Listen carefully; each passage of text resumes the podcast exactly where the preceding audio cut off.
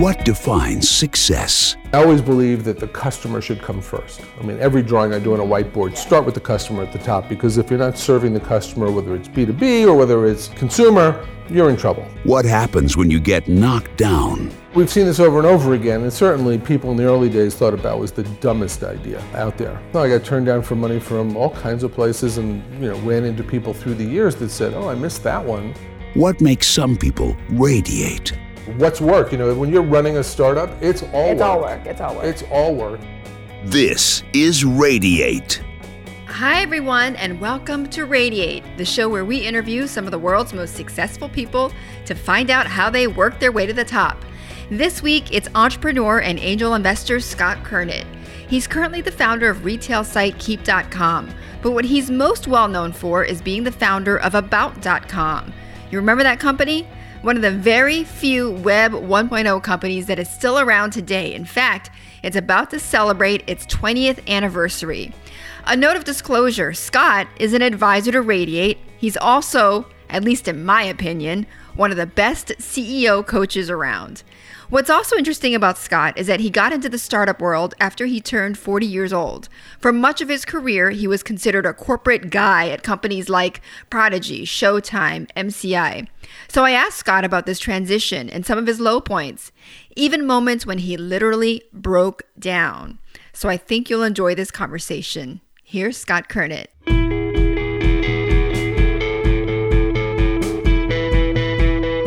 Scott, great to have you on Radiate. Nice to be here.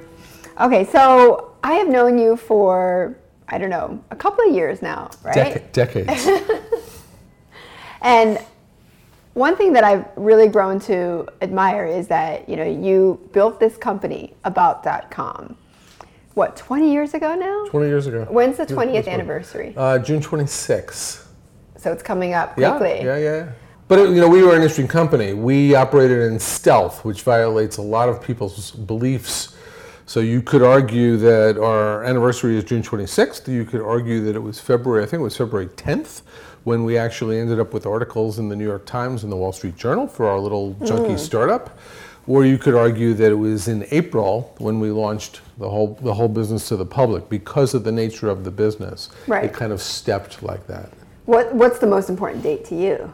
I think they're all important. And there's no question that first day when you're on the balcony at my old place at my kitchen table with a couple of people, I mean, that's, that's clearly, you know, a critical date. I think probably most critical is when we, when we went out, for me, when we went out to the world. Mm-hmm. Because I had come off of not the best experience running MCI's internet business before this. And one of the reasons we got all the press attention was it's like, okay, here's the guy who ran MCI's internet business and what's he doing now? Right. So startups would not normally get, you know, uh, Press 101 would say, there's no way you're going to get, certainly 20 years ago, there's no way you're going to get the New York Times and the Wall Street Journal.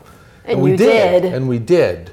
Um, and it was actually almost in some ways a pre-announcement because we needed to populate the service because it was one of the early uh, crowdsourced businesses. So we had to go out there ahead of time and say, hey, we're doing this thing and you should all come in and participate. Absolutely. But what I was going to ask you about though is what do you think it was about about.com though that made it last for this long? Because so many of those companies from Web 1.0, they completely imploded. They're almost all gone. Almost you- all of them, if- right? If you, if you think Other about than it. Amazon is if you the think one I can about it, think you know, of. it's interesting. I was thinking about writing a post the other day about I love the internet, and if you think about the early days of Amazon, in terms of vision of investors or users or whatever, it was very uncertain. It's like, well, how, how could that work? And the question was, was it uncertain because people didn't know the internet? They didn't get that a bookstore would become an everything store. Mm-hmm. But, you know, we've seen this over and over again, and certainly people in the early days thought about was the dumbest idea uh, out there. Um, I think People told you that? Oh God, yes. I got turned down for money from all kinds of places, and you know, ran into people through the years that said, "Oh, I missed that one." And I think part of the miss was that they they would say to me at the time, "You know, Scott, the internet is about technology and software and code and the efficiency of that." And about originally the mining company was about blending code and people. So here we are 20 years later, and people are now everywhere in the convenience economy. Whether it's Airbnb or whether it's Right. Uber or whether it's Instacart, it's saying, okay, I'm going to place the order through this magic thing called an iPhone or the internet. I'm going to get the service delivered by you know, good old fashioned humans. And that's what we did 20 years ago. So, uh, to a lot of people, it was kind of anathema when they looked at the likes of Inf- InfoSeek and Excite and Lycos, all gone, Yeah. and said, well, you know, those guys were efficient. And I said, they're efficient, but they're not very good. It wasn't until Google came along with this neat little twist of PageRank that changed everything on the search side. So ours was a, a different kind of approach. And you call it you called it what a mining company? Well, originally the name of the company, I mean, it went through, uh, actually, it went through ICSN, which is I Can't Say Network. Actually, somebody picked up, I think Jim Anderson picked up that URL because we were working six months in stealth and couldn't tell people what we were doing. So it's like, where, where do you work? Uh, I, I, I had the name generalinternet.com. I, I loved that because it played off of everybody. from Generalinternet.com. General Motors, General Electric, General Mills, General Foods, you know, big and powerful, but it was, you know, one could say a little silly. And then the naming is hard. And we originally called it The Mining Company. Very big, very bold. Because you're mining the internet. Dig up the gems, polish them, and present them. The Mining Company, the metaphor. And then who came up ultimately with about.com? Well, here's what happened. It was years later that we went to About. We were actually public by the time we went to About. So, what happened at the very beginning, we, we do this story in February in the Wall Street Journal, and little did I know, or I think probably anybody then, and I bet it's still true 20 years later, they have a policy, which means they have a lot of grammatical policies. One is The Journal does. The journal. One is that the wo- at least then it was that the word the is never capitalized. The Walt Disney Company, it's always lowercase. The mining company, oh my God, lowercase. Saw it in print for the first time. And the other rule that they had was that they never spelled out company. It was C the mining co. That's correct. So it ended up as Mining Co. So here I have this big, powerful name, The Mining Company, and all of a sudden it's like miningco.com. and it's like I went, oh my God, really? How did that happen? And it happened in a day. But we ran the business that way. I frankly never loved the name. There were a lot of people who did. The Right. mi- The, the, metaphor still worked, and I think it was important for us to have a metaphor because the internet was so new, so that we could, you know, do something tangible like like a mining Yes. company.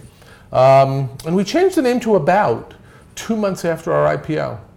Okay, so you went public as the mining company. We went public as the mining company, did very well. We actually were the um, we were we were the the largest delta from um, uh, pricing from offering to uh, pricing to offering. Uh, at Hmm. How the much did you raise? Um, oh boy, all told, we probably raised out of private and public markets 130, maybe 160 million. Wow. We were actually an, we were actually an efficient company. We raised 30 to get public. Uh, 20 years ago, but I think companies like iVillage, which was an interesting one that uh, we always kind of looked at across. the- comparable. we looked at as a comp. We looked at them across the street. I think they raised about twice that. And the interesting thing is, about exists today, but if you go to iVillage.com, you're just redirected to the Today Show. So best I can tell is iVillage. Yeah, what happened to them? They I got think they, they just, got acquired. They, got bought by NBC and eventually turned to dust. Okay. So what do you so what do you think was you know I'm trying to toot your horn here, Scott. what, what do you think what do you think it was about about the company that that's made it last? Well, I think part of it is the core model. Um, the fact that the guides, there's now a thousand of them, Okay. are in, I'm not sure how many countries today, but back in our day, it was 40 different countries. Yeah. They never saw the sausage being made at headquarters. I think is a critical. You know, there's there's lots of reasons. One, never saw the sausage being made. Um, we went through five ownerships and seven CEOs over time, 20 years, uh, something new like the internet, and survived it and flourished. So I think that's one. Uh, number two is the employment model, which was quite radical at the time of independent contractors, still not completely grasped today. We've seen Uber and Lyft lose these court cases. Mm-hmm. Yeah. So we What about became, WeWork, right? We became experts in the independent contractor model. And what that did was it enabled these 750 guides to feel independent, to actually own the copyright to the content that they created. Um, there are 10 kind of obvious regulations to be an independent contractor versus an employee.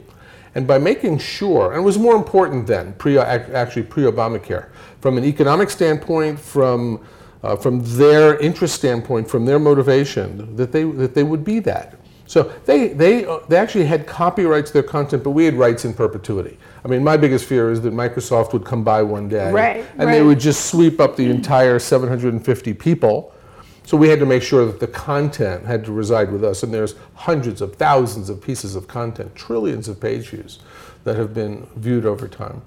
Uh, but that was uh, it was it was kind of my Microsoft fear in building the model in terms of how do we make this sustainable. Ironically, Microsoft was one of our uh, early distribution partners. We were actually a channel on the original MSN network, one of 14 channels, the mining company. Uh, we were a channel at ATT WorldNet at Earthlink. That was- Right. that was one of the key distribution methods back there was to nest on other people's services. Today that's splintered more. Um, but there was that, plus there was SEO. We, we actually, I think most people would say we kind of invented search engine optimization. Yeah. Uh, we got into By the way, some of those names you're mentioning, MSN, yeah, that, exactly. that- that is so so 1990s. Exactly. Um, Earthlink. These are these are names people won't remember. They won't. The younger people listening will not No, remember. It's 20 years, and I recently, I think it was a week or two ago, I saw someone talk about the fact that an internet company that's been around 20 years is the equivalent of a traditional company that's been around 60. Wow. Just if you think about it, in terms of the amount of churn there is, we see successful companies on the internet. They look like they can do no wrong. I mean, Yahoo was everything. You know, Yahoo was Facebook and Google wrapped up into one. They owned it. They were going to have it forever. Yeah. You know, and now they're going to sell for scrap. So, Scott, you know, one of the things, now you, you did a pro guide with us on our video platform, but one of the things we didn't get to do as we were getting lessons from you is to hear some of the stories behind, because you have some very strong views behind your views on how to run a company. So, so what are some of the things that you always, because culture is so important, that you always wanted to make sure and that you think has contributed to the longevity of your companies and to the company that you're running now or that, that, that you started after, Yeah. which is Keep?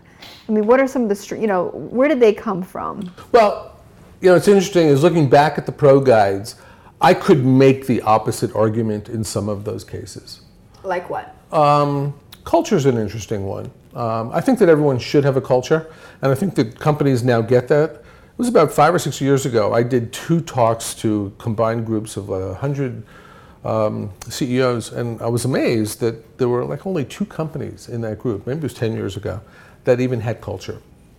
So now I think everybody says, "Oh, we should have a culture." The question is, what should that culture be?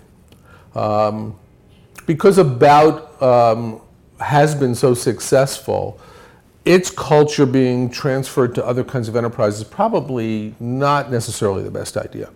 In the About case, the reason that you and I talked about an upside down pyramid was that, and I always believe that the customer should come first. I mean, every drawing I do on a whiteboard, start with the customer at the top, because if you're not serving the customer, whether it's B2B or whether it's consumer, you're in trouble. Serve the customer. You're in absolute trouble if you're never, if you're not doing. That's exactly right. But most people don't think. A lot of people don't think customer first. So it was clearly customer first. Then the next level in our model was so unique. And, and what's so, one of the many things that's gratifying, I bet there's well over a hundred of the original guides still doing it 20 years later. So this, from an employment standpoint, if you think of them as employees, a word that we banned at About, we were team. Uh, also because the guides were independent contractors and they created all the content. Our job was to enable them, to give them the resources to be able to do it, find them, train them, promote them, give them the tools.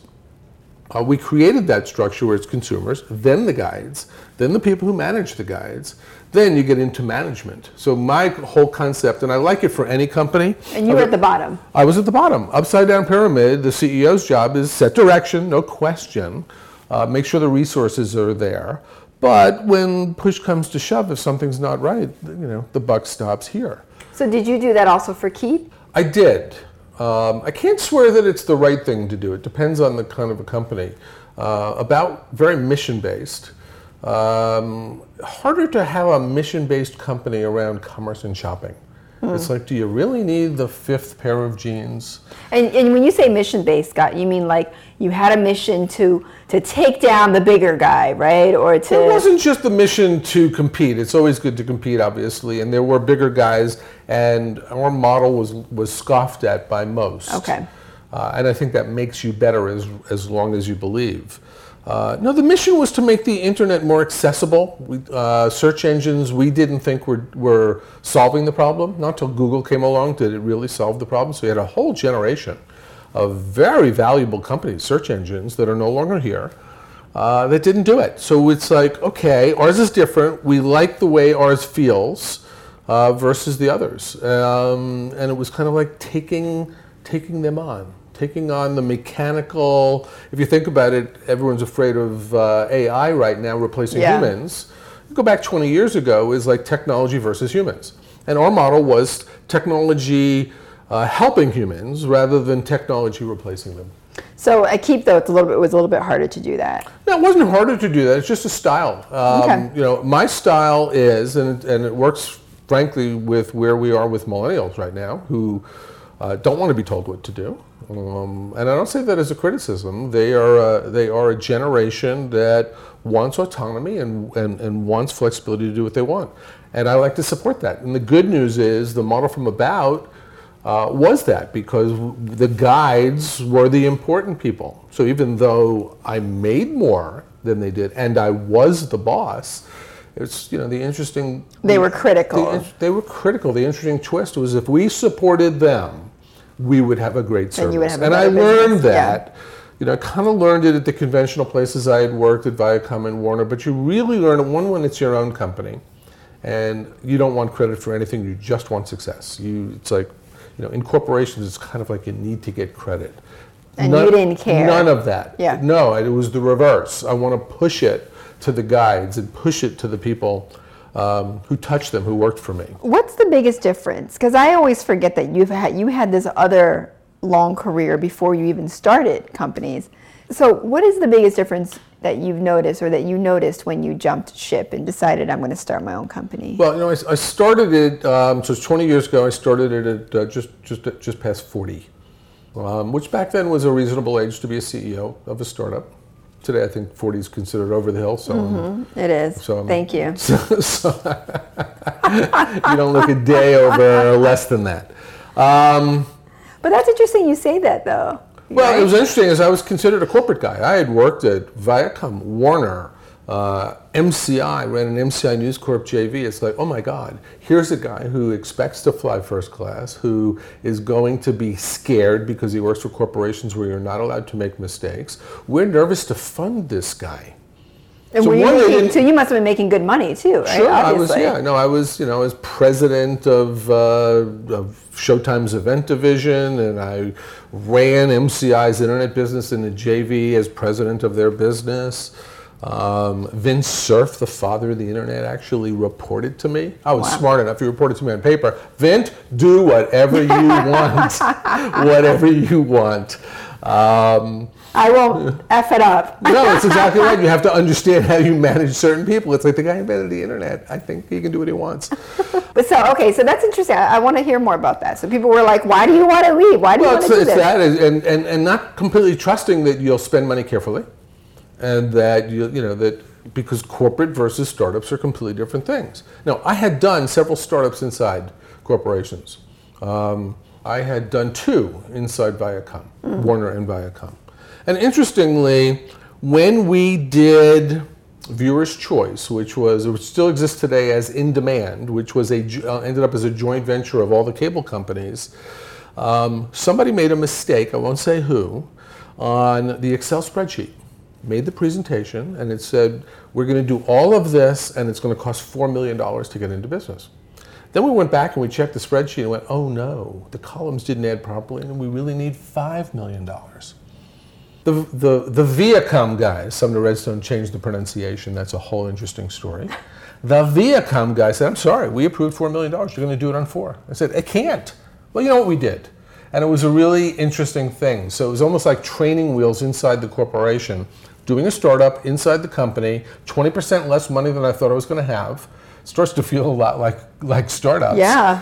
Uh, and then when I went to do the startup, again, uh, the traditional sources were going, you know, we're not really big fan of corporate guys uh, doing startups, and so that was one of the things I had to prove them wrong. They they also did they didn't love the model Right.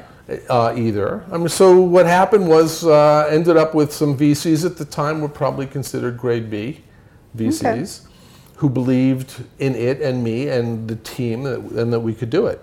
But actually, our whole financing was. Um, uh, the VCs didn't come in until later. I actually had corporate money. It was a whole differently kind of financed business. Right. It, it wasn't like the, the the way you hear it now. Well, you know, you you know, companies all have interesting stories about their early financing.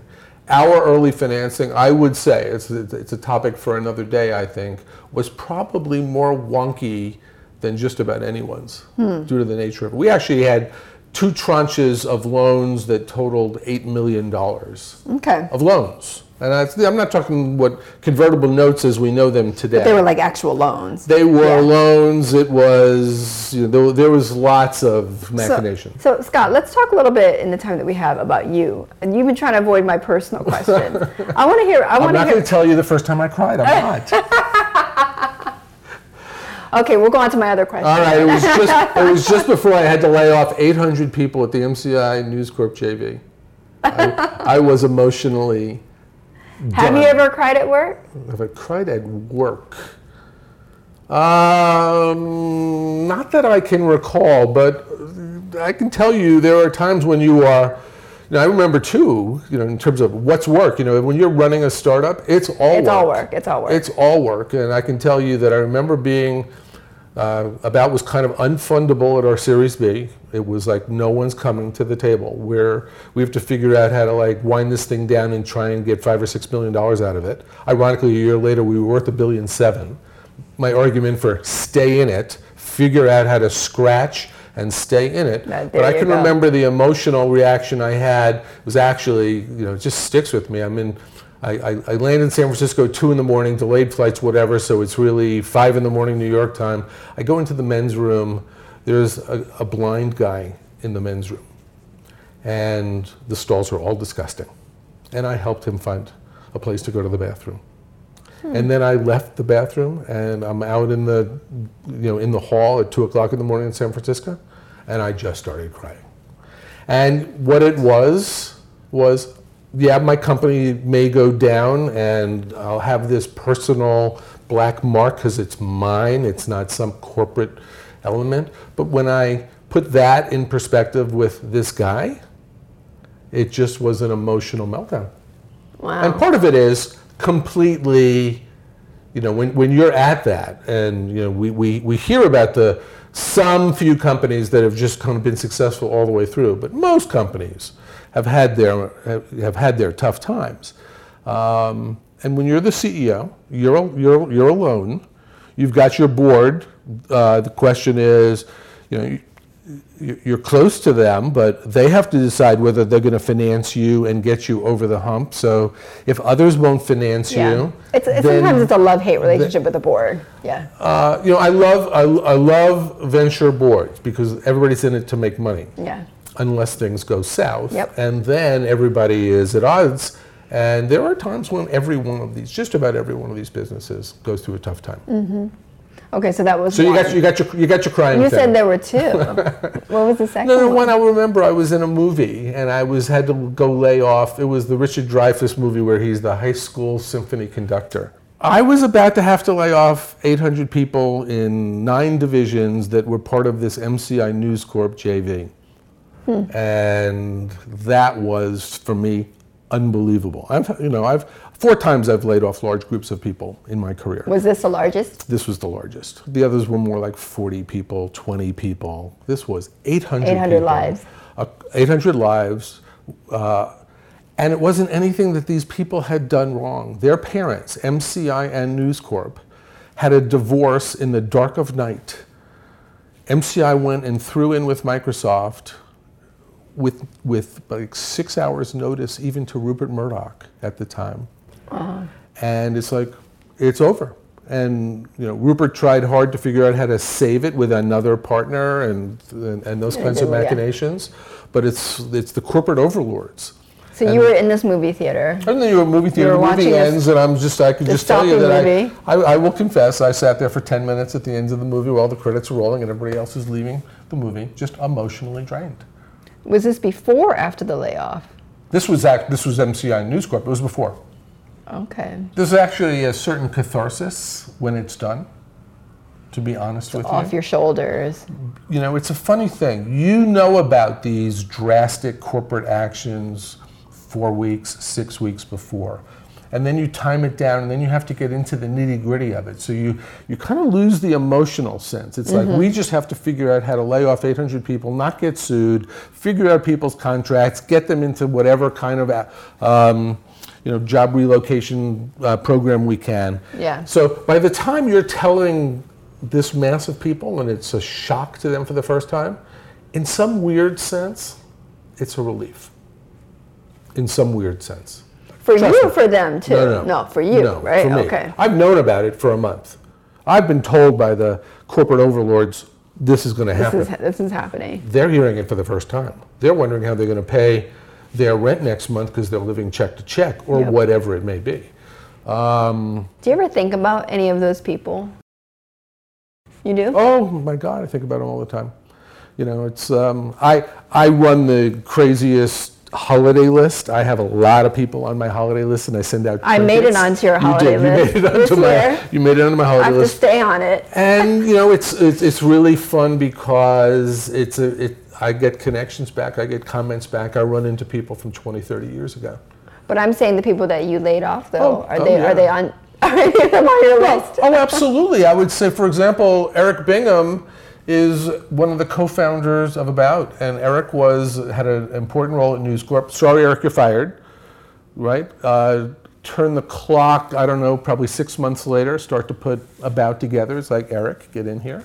Oh, wow. Um, absolutely. No, think about think about a lot of them. You know, Facebook's a really interesting thing because you you find people that you would You not do. you would not have found. I mean, one of the amazing Facebook's amazing, and one of the amazing things is how it connects with people you've known. So you know, I get great delight in seeing the success that these people have had, all of them. Um, you know, and the other times I've done it is seeing through when you know when it's 40 people, you can personally get involved in terms of their own job searches. Right. Spend the time with them, not really settled until everybody's in their new place. In their own place. And one of the things that that I know, having been through it so many times, is they will all be fine. At Yeah. the time, they are devastated. Their friends. They're uh, shocked. to- Yeah. Totally shocked. Um, and it's like, uh, having given the speech several times, it's like, you're going to be okay. I swear. And they are. Do, do you have any rules, or did you have any rules when you were laying off people, like that you were going to do it on the morning, that you wanted to, you know what I mean, like anything that you Hmm. put a process in place? Well, there's one thing. You never, ever fire anybody on a Friday. One person, group of people, because they go home, who even knows whether they tell their, their wife or husband, they kind of keep it in. Um, uh, you don't know what people might do. Um, they don't know that they're going to be okay, so they can freak out. Actually, it's interesting. My, my dad, when he got fired, uh, you, you, my dad was an entrepreneur. He got fired. It was before I was born. It's like my mother said, "So when are you going to plant the rose bushes you got over the weekend?" I said, uh, "Monday," because he didn't. That was how she knew. That's how he told it. That's her. how he told her. He was an art director. so he got was- fired on a Friday? he got fired, whatever it was. Oh, it- okay. you know, it could be. But I, I, I learned over time. It's like it's just you know just human nature. You So just you- so you you- can't send people home on a Friday um, with without you know. Right, because then they can't them. do anything about No. it. So so w- one Friday, don't do it Friday. Two, don't do it at the end of the day. Try to figure out how to do this earlier in the day, um, if you, if you can.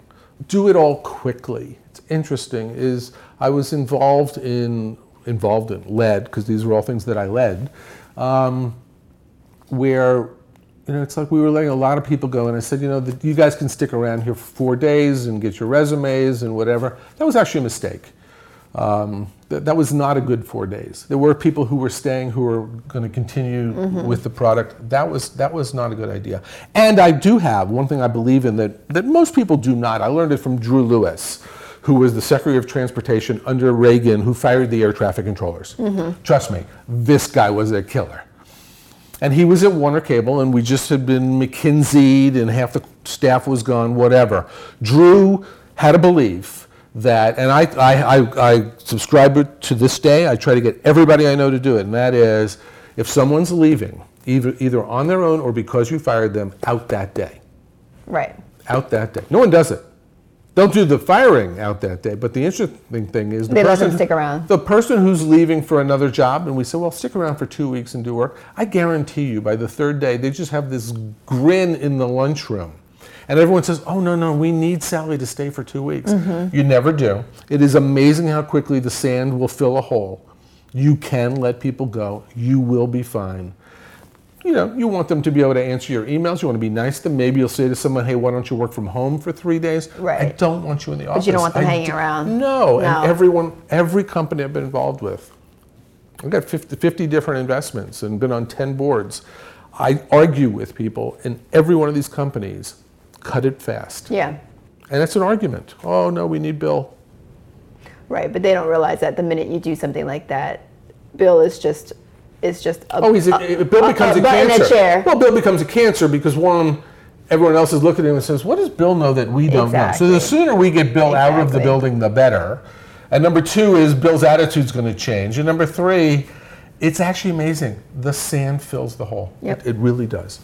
So Scott, the one thing, and I, and I don't know if, if it's something that you've ever publicly talked about, but but I do want to talk to you about this. Is is you and I have talked a lot about like when you change careers or when you leave a big company, you leave a big platform, um, people stop talking to you, right? I mean, it's funny how that happens. So.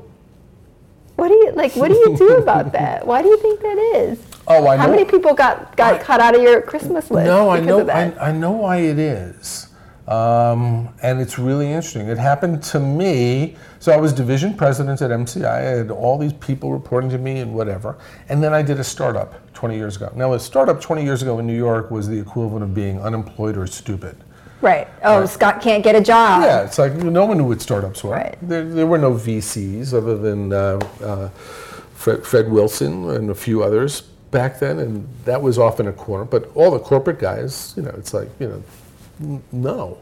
And about half the people who I thought were my friends were really my friends because of my position. You can do something for me. You're the president of an MCI division. You're whatever. I was at Showtime or wherever I was before. It's like, oh, you're not actually a genuine friend. I didn't know that. And that's really handy. So I learned it. I was lucky me. I learned it at 42 when I started about, which was everybody was going, huh, you know, get a real job. So that was uh, that was that was that was really worthwhile. Um, And are, have any of them made it back onto your friends list? of- yeah, They're gone forever. when they need something, they call. And, you know, it's interesting. You you, you um, there's the individual, and then there's the position. yeah. And So you learned. So one, you learned who your true friends are. Yeah, no question. You really see, and that's a Okay. gift. That's a gift to see who your true friends are. The ones who are half friends or quarter friends, it's like, eh, okay, interesting to know. Doesn't mean that you don't have a relationship necessarily, but uh, when the you know when the going gets tough, um, you know, it's, I, I learned something actually. Uh, my father was a successful guy in the ad business, and we had a big celebration when he died we should be unfortunately we should have those before we die but 400 people showed up and talked about how awesome he was um, and one of the things i learned about my dad that i didn't know and maybe it was long enough ago uh, for him and he was a he was a pretty tough guy um, when someone lost a job that was interesting it was both because it was the right thing to do and it was a little mercenary as well when someone lost a job he would be one to reach out to them hmm. now, that's the right thing to do. Most people don't do it, they don't know how to do it. But the other one that's interesting is he said, they're going to work again. And they're going to remember that I was nice to them. That's it. It's true. just smart. So, you know, there are things that, however, and I don't know, I wish I could, you know, have that conversation with him, is how much of it was because you're a good guy, and how much of it was because you're a pragmatic guy. right. I mean, that makes a lot of sense. uh, unless you think this person is a true loser and is never going to have a job again. I mean, you want to make sure, right? That's that exactly you're right. that you're there for that person. Exactly. Exactly. I can, but I can't tell you, Scott, how many people have come to me, or that I've talked to, not come to me, but that I've talked to, who have switched jobs, who've said, you know, oh, half the people, like just like what you said, half the people that I knew, completely gone. No, I think that people don't understand the importance of platform, is what's going on. So if they have a job, and it's really, if your job is important and you can maybe do something for me, then there are a bunch of people who are going to be really nice to you. Yeah. As soon as the platform changes, um, you know, you get into that. I'm lucky. I have two brothers who I love dearly. We have dinner every month and have done this for decades. Um, and we're all in the business, and, and, and platform was a discussion we were having some time ago. Uh, it's, um, I think uh, you want it, but you also need to understand um, who's in with you and who's not. Yeah. And what happens when you don't have platform. There will come a time in everyone's life where they don't have platform, called retirement. And it's a really interesting thing. So I learned at 42 when all of a sudden I didn't have platform anymore. And then I got it back because About was successful. Um, it's like, well, I don't really want to feel that again, so I will never retire. So you can feel free to call me at three in the morning. You're always going to work. Absolutely. you never want to go through that No, again, ever. Well, it's it's also it's the intellectual But I stimulation. thought, you, I, thought, I thought you were going to say, now that I've gone through it and I know how it feels, I'm not worried about it anymore. No, that's true. Part of it is you're on your own. Um, and you are half who you are, and you are half what job you have. Um, and that's an interest. That's an interesting mix. So I'm, no, the fact the fact that I understand it was a little shocking uh, at the beginning. It's like whoa, but once you've gone through it, once you go, okay, I get it. I've gone through it and I I, get it. survived. I get it. And it actually it and you makes get a it- It makes sense. Exactly. exactly. Thanks for joining us. I'm Betty Liu. If you liked what you heard, please subscribe to us on iTunes and don't forget, review us. Also, please sign up for the Radiate newsletter at radiateinc.com and follow me on Twitter and Facebook. See you next week on Radiate.